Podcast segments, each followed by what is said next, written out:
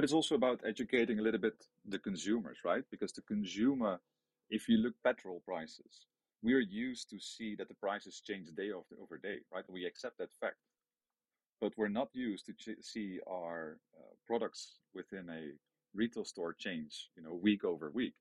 Uh, that's something we're just simply not used to. So it also takes a little bit of uh, flexibility from the end consumer to get used to the new situation.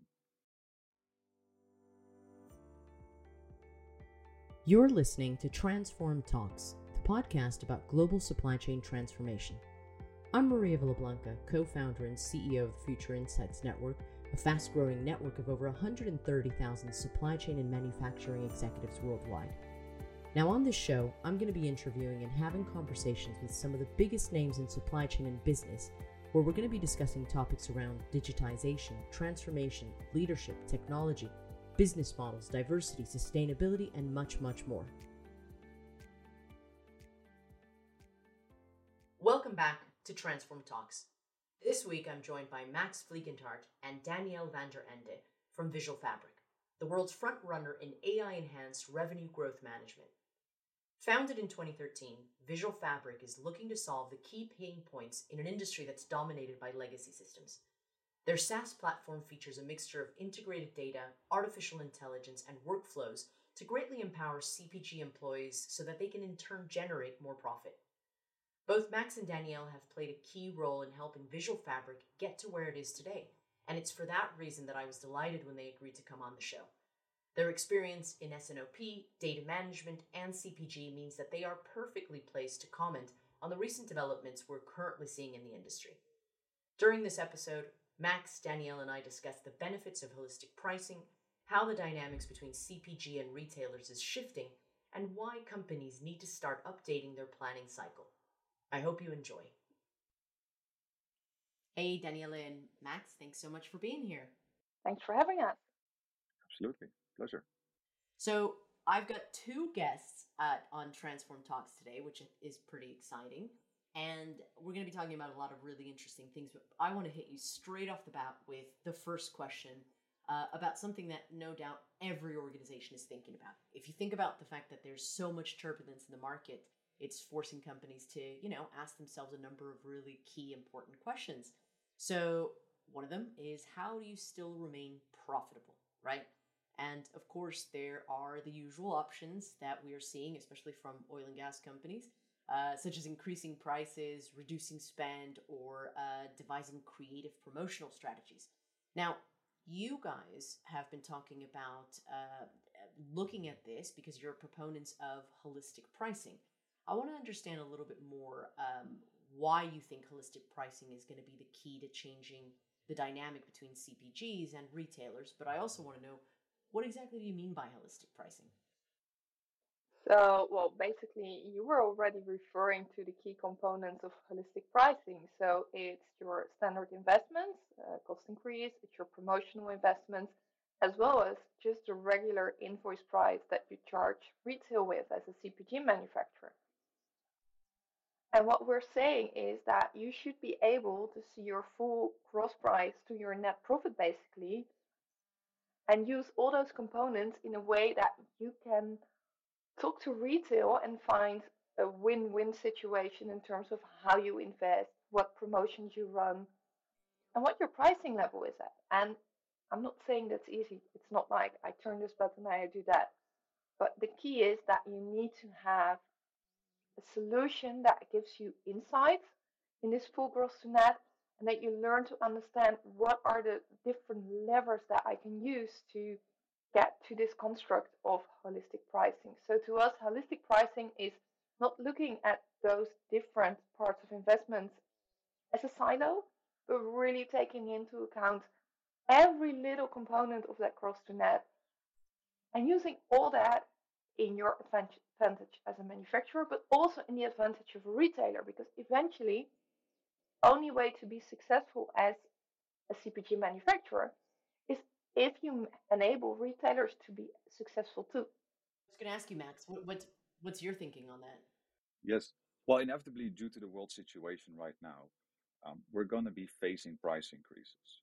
Now, what is ultimately important is that you look at the profitability of your organization. But in the past years, we were also constantly looking at volume growth. And that volume growth now comes to kind of a standstill due to the COGS increases that we are seeing in the market. So the question now is to the retailers and to the manufacturers can you find a win win situation where you still can grow, where you still can satisfy the consumer needs, but at a price point that makes sense for everybody for the consumer, for the retailer, but also for the manufacturer. And this is something that we see companies struggling big time because they were in the past years pretty much um, well treated easily uh, because the market was growing and growing and growing. But now we're facing a different time. So different times call for different measures, don't they? And and, and they're not going to go away, are they? These these difficult times where this complexity is kind of here to stay, isn't it? Um, I, you know, you talk about something, and I, and I, I can always relate. At my local supermarket, without naming names, my local supermarket uh, at one point in time did not stock specific uh, a particular product, and it was on the news here in the UK. Um, a very well-known, established brand. It didn't stock it, and I remember thinking that can't be the case. And I went to my supermarket, and they didn't have it. And it's a particular brand that is pretty common household brand that I use all the time. So how does the impact on these kinds of decisions affect uh, organizations from an operational perspective, but also from a PR perspective? Because I, I had to go to another supermarket. Yeah, well, it, it's a common case. We've seen it in the Netherlands too. And it's not necessarily new that retailers basically boycott the Nelis brand, but it has become bigger boycotts. They have become uh, more frequent. It had it's touching more products. In the past, it used to be like your number one product, and now it's, it can be your entire portfolio.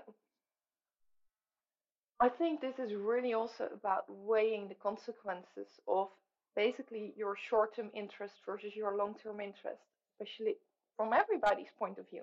Because the short term interest in from the retailer to the consumer is not to increase retail pricing. Eventually, you don't want to chase away that consumer from your supermarket.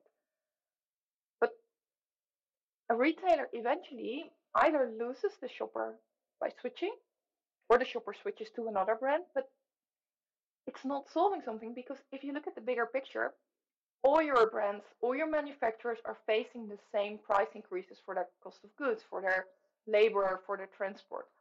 So eventually, every manufacturer will at some point sort of increase prices, which means that the retailer will have to increase prices. So on the short term, these kind of boycotts or, or stocking uh, boycotts yeah, they can put pressure on the negotiation and they can help the retailer to have a bit of power in the negotiation. In the long run, nobody will win from it, and it's just delaying the inevitable. Everybody will have to increase prices. It's more about are you able to communicate it well? I mean, consumers see this, see the news.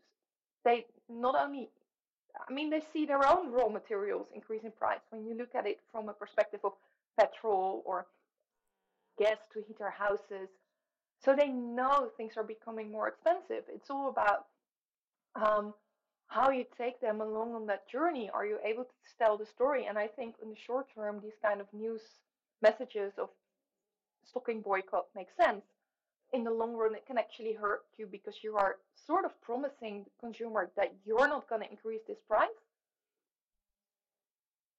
But you have to at some point if you do it well, you could, as re, from a retail perspective, you could also still use it and say, but at least I tried to keep it as low as possible. But it's a dangerous game to play, and it's only a short-term game because in the long term, it's inevitable. Yeah, and, and like nobody wants to give up their margins, but it's also due to the fact that we've been spoiled a little bit in the past years. So if you look at it um, normally, price negotiations from a manufacturer to a retailer happen once a year. So the label prices in on the retail shelves only changed once a year. Now we see it actually goes to a multifold of that. Four to six times a year, we're going to have price negotiations. Now this puts pressure on the retailer, puts pressure on the manufacturer, and then ultimately this leads sometimes to, um, you know, boycotting or uh, delisting a certain item from the shelves. But in the end, the consumer is not helped with that because you are now forced to go to a different store.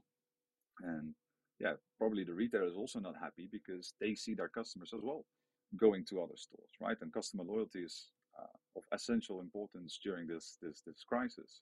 So this is this is the the trade-off, and that's why you need to look just beyond the retailer, right? You need to look at the consumer, at the retailer, and at the manufacturer's perspective. Because as Max is also saying, nobody wants to um, give up their margins. But this is not just about margins, it's also about the ability to invest in brands, but not only in brands, in uh, sustainability, in good sourcing. Yeah, you can try to buy your raw materials cheaper, but you might not be able to have full transparency on your supply chain, for example. So you might actually risk a bigger PR uh, issue if you source from the wrong company.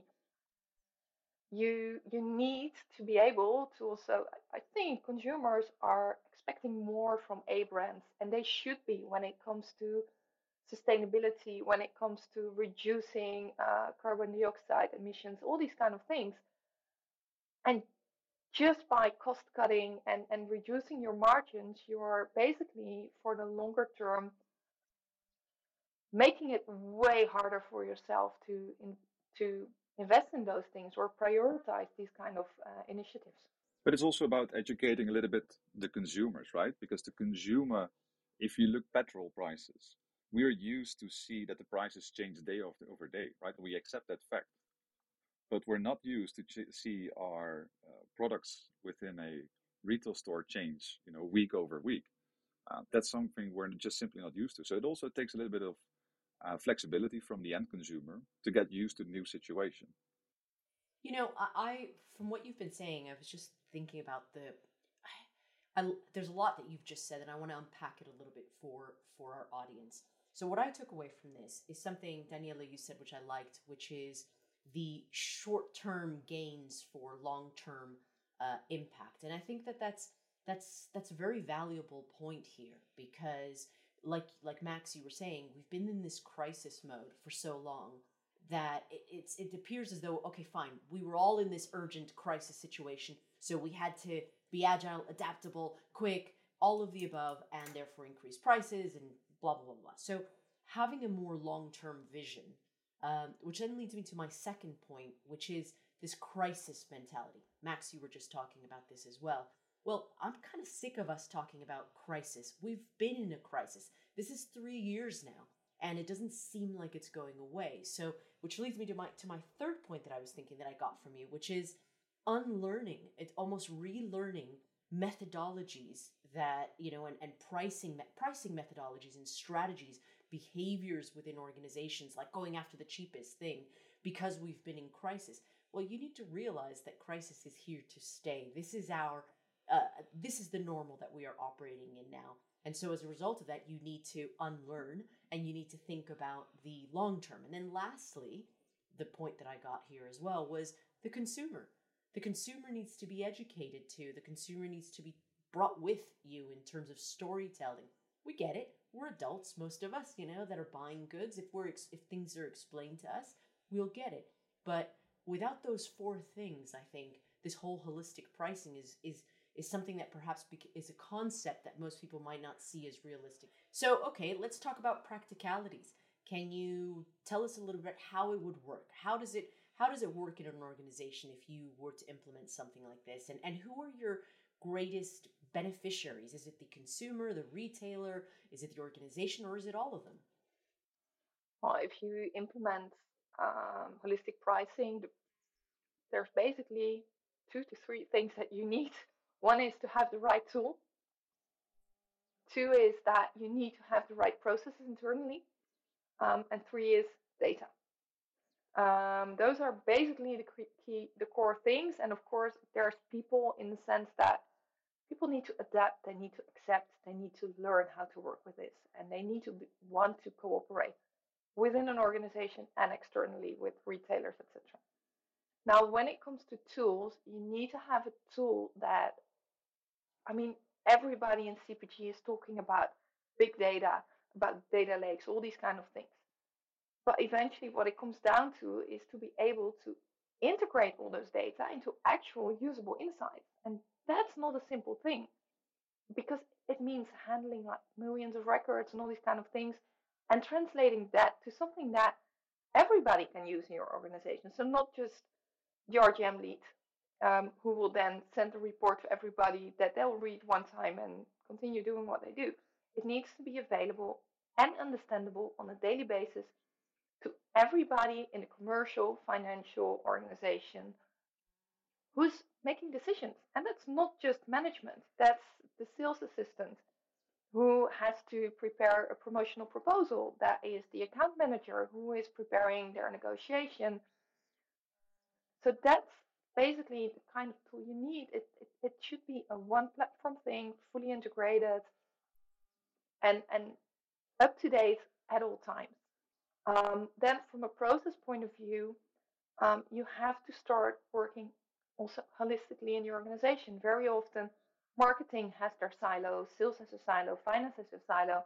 Yeah, there is communication between them, but there's no cooperation. And what you have to start doing is really make your plans together. Look at your challenges together and not for tomorrow, um, maybe challenges from yesterday, even, but more importantly, also on the longer term. You have to start thinking ahead in scenarios.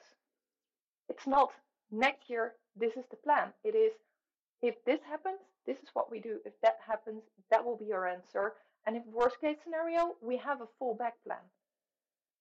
And the last thing is data. I was already talking about this big amount of data. Now, I mean, I work in CPG, I talk to all our customers, I know what data is in organizations, and usually, with all the best intentions, there's a bit of a mess in there. Because if you ask people to fill Daniela, Daniela, you can call it what it is. It's a huge mess. It's not a big. It's it, data is one of the biggest issues. Uh, absolutely. So don't be nice. It's it's bad. And so I know you can do two things. You can start manually cleansing, which is going to take somebody in your organization basically their entire year, and by the time they're done, there's another year of mistakes in there. Let's put it that way.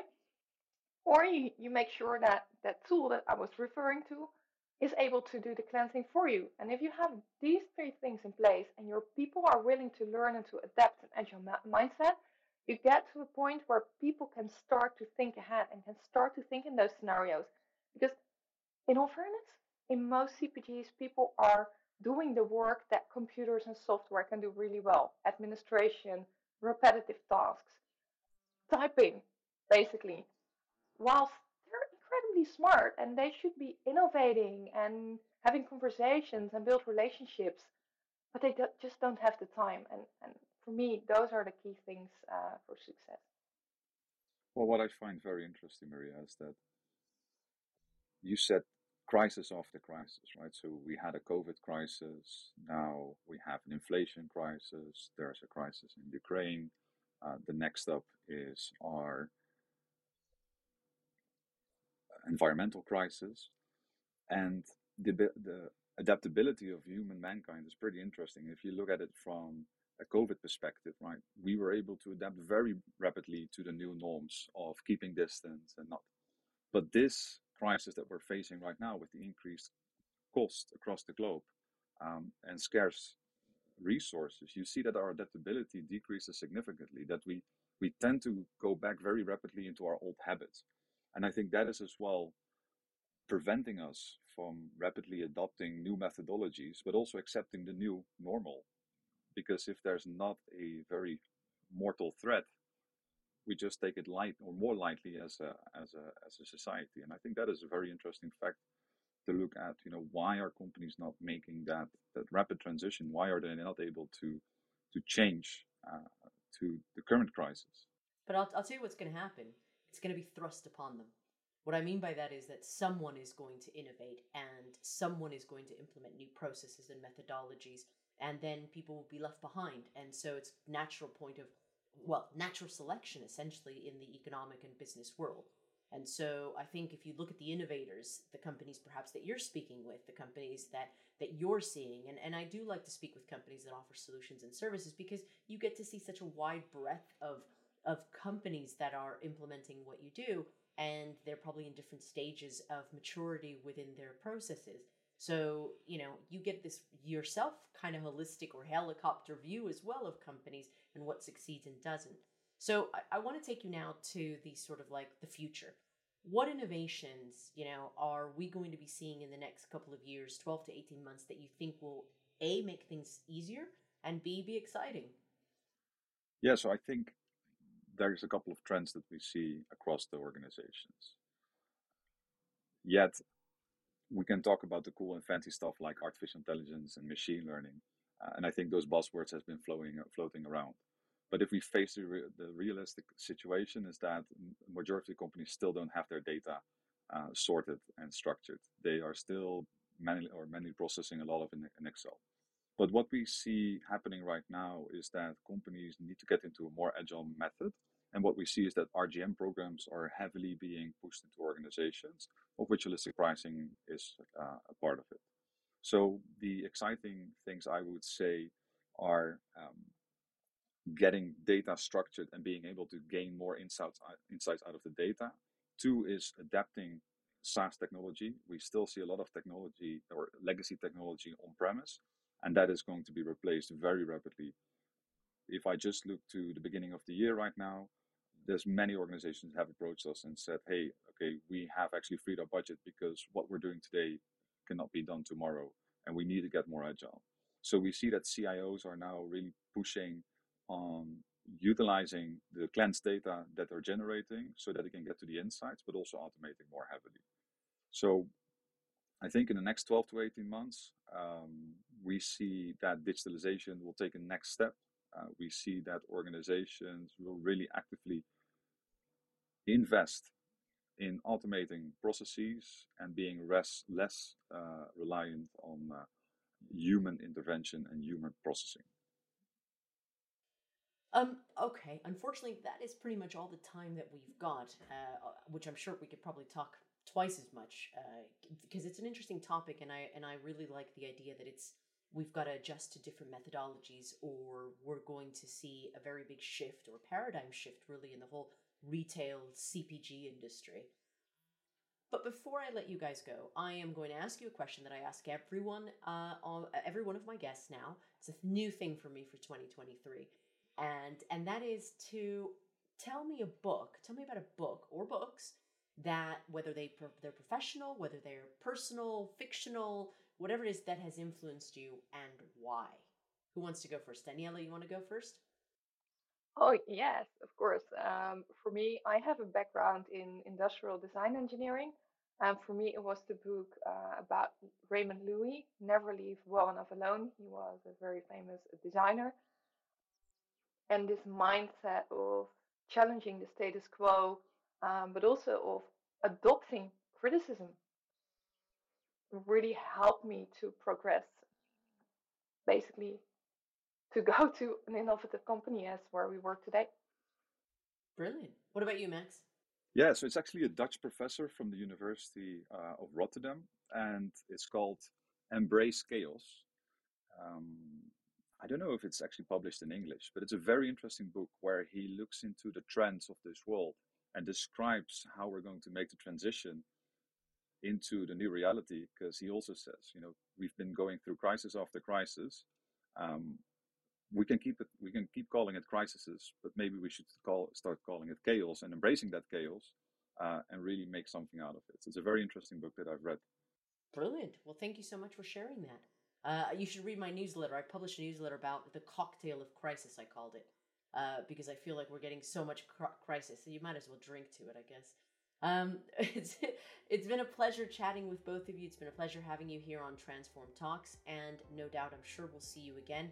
And if anybody wants to get in touch with you, you're, uh, you know, we can contact you on LinkedIn, uh, reach out to you to find out more about Visual Fabric, or talk to you all about holistic pricing. So thank you for being here. Thank you, Maria. Thanks for having us. So that's it for this week. Thanks for listening. I do hope you gained some valuable insight from this week's episode. To stay up to date with the latest developments, be sure to follow us on LinkedIn at Transform Talks. Also, if you don't already follow me on LinkedIn, please do so now. I'm always keen to connect with supply chain and business leaders from around the world. You can find me by searching for Maria P. Villablanca. And if you're lucky, I may let you know what the P in my name stands for. In the meantime, wishing you a great week ahead. And as always, for those of you listening, I'll catch you at the next one.